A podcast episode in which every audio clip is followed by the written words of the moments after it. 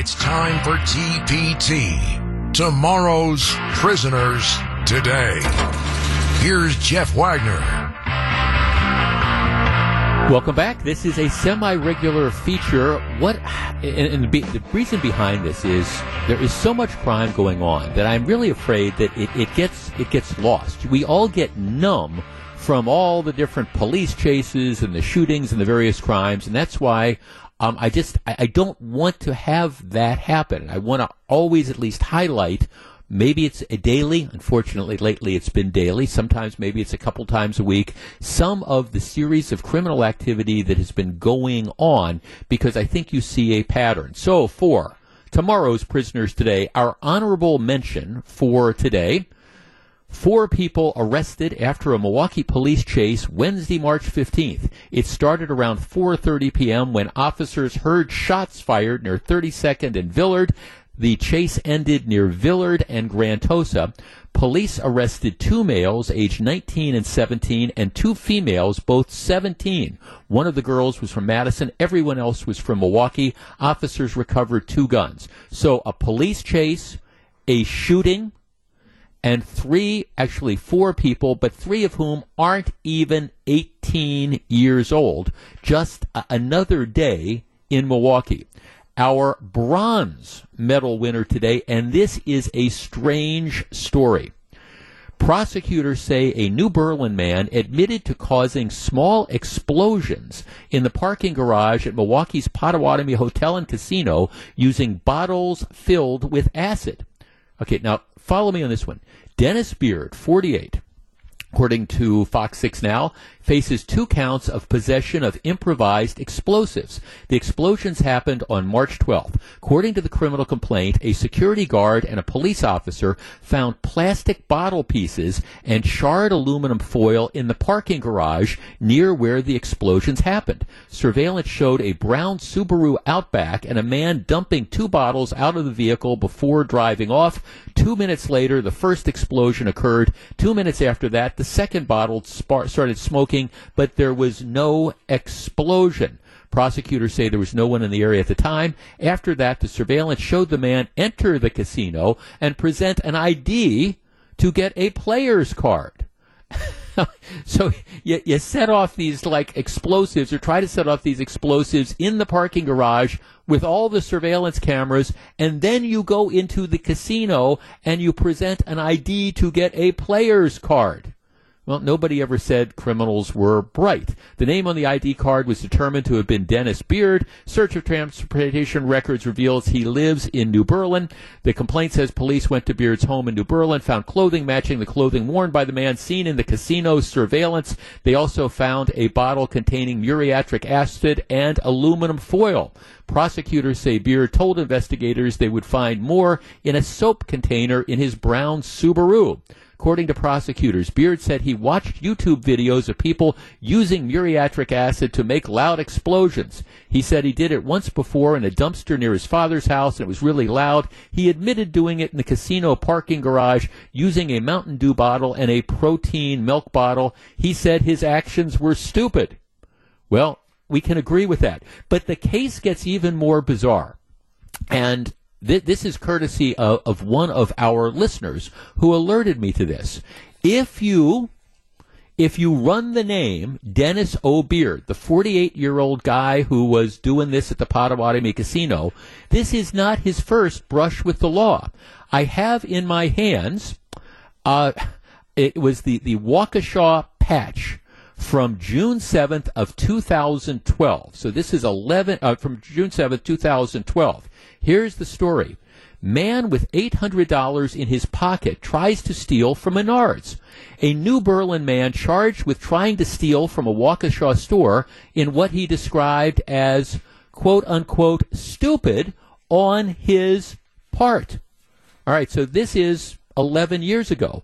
A 37 year old New Berlin man is facing charges after he tried stealing um, from a store in Waukesha despite having plenty of money to buy the items.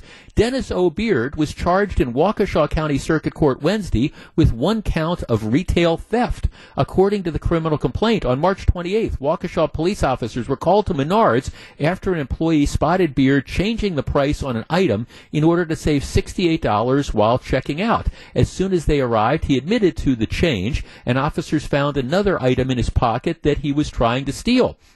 He said he wasn't sure why he tried to take the items because he already owns them and his wife owns an electric company, so he had no reason to steal. He said it was stupid because he had $800 in the wallet at a time and he could have easily purchased the items.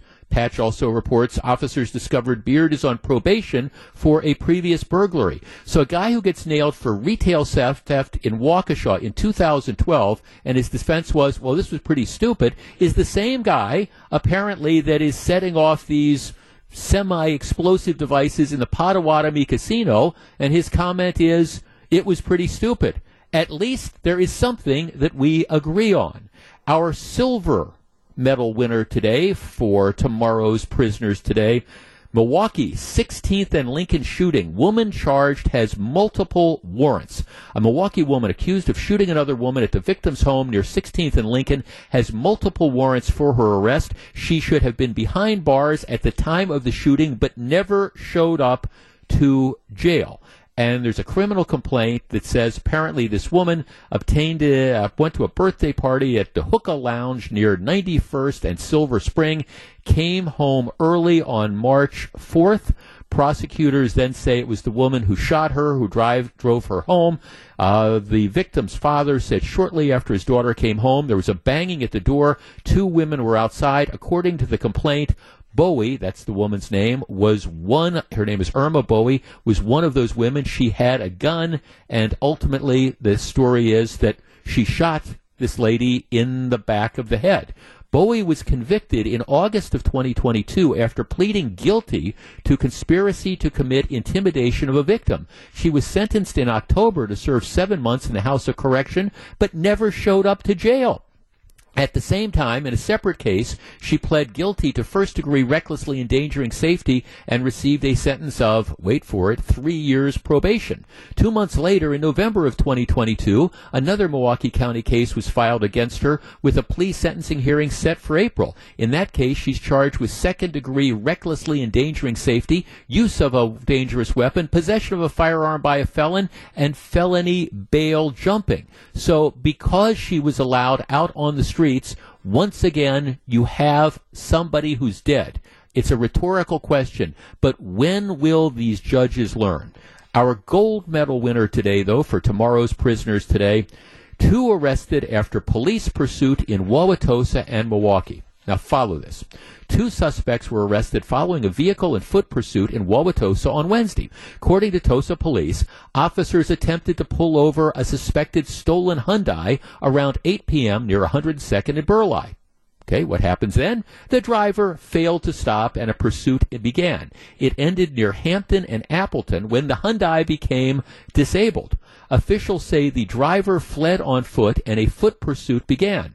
The driver was then picked up by a known female associate, associate, I think in a car, and a second pursuit began. So now you have multiple cars involved in this.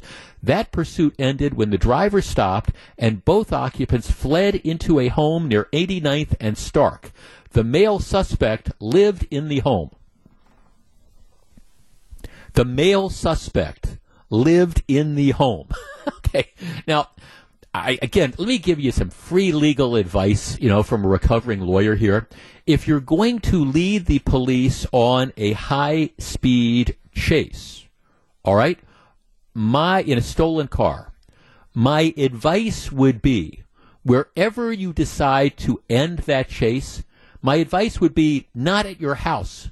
So they have this high speed chase and they get back to the guy's house and they run in. Yes, the pursuit ended when the driver stopped and both occupants fled into a home near 89th and Stark. The male suspect lived in the home. The driver, an adult man, and the female associate were taken into custody. Well, from the perspective of cops and prosecutors, sometimes Sometimes prosecutions are hard, other times there's low hanging fruit.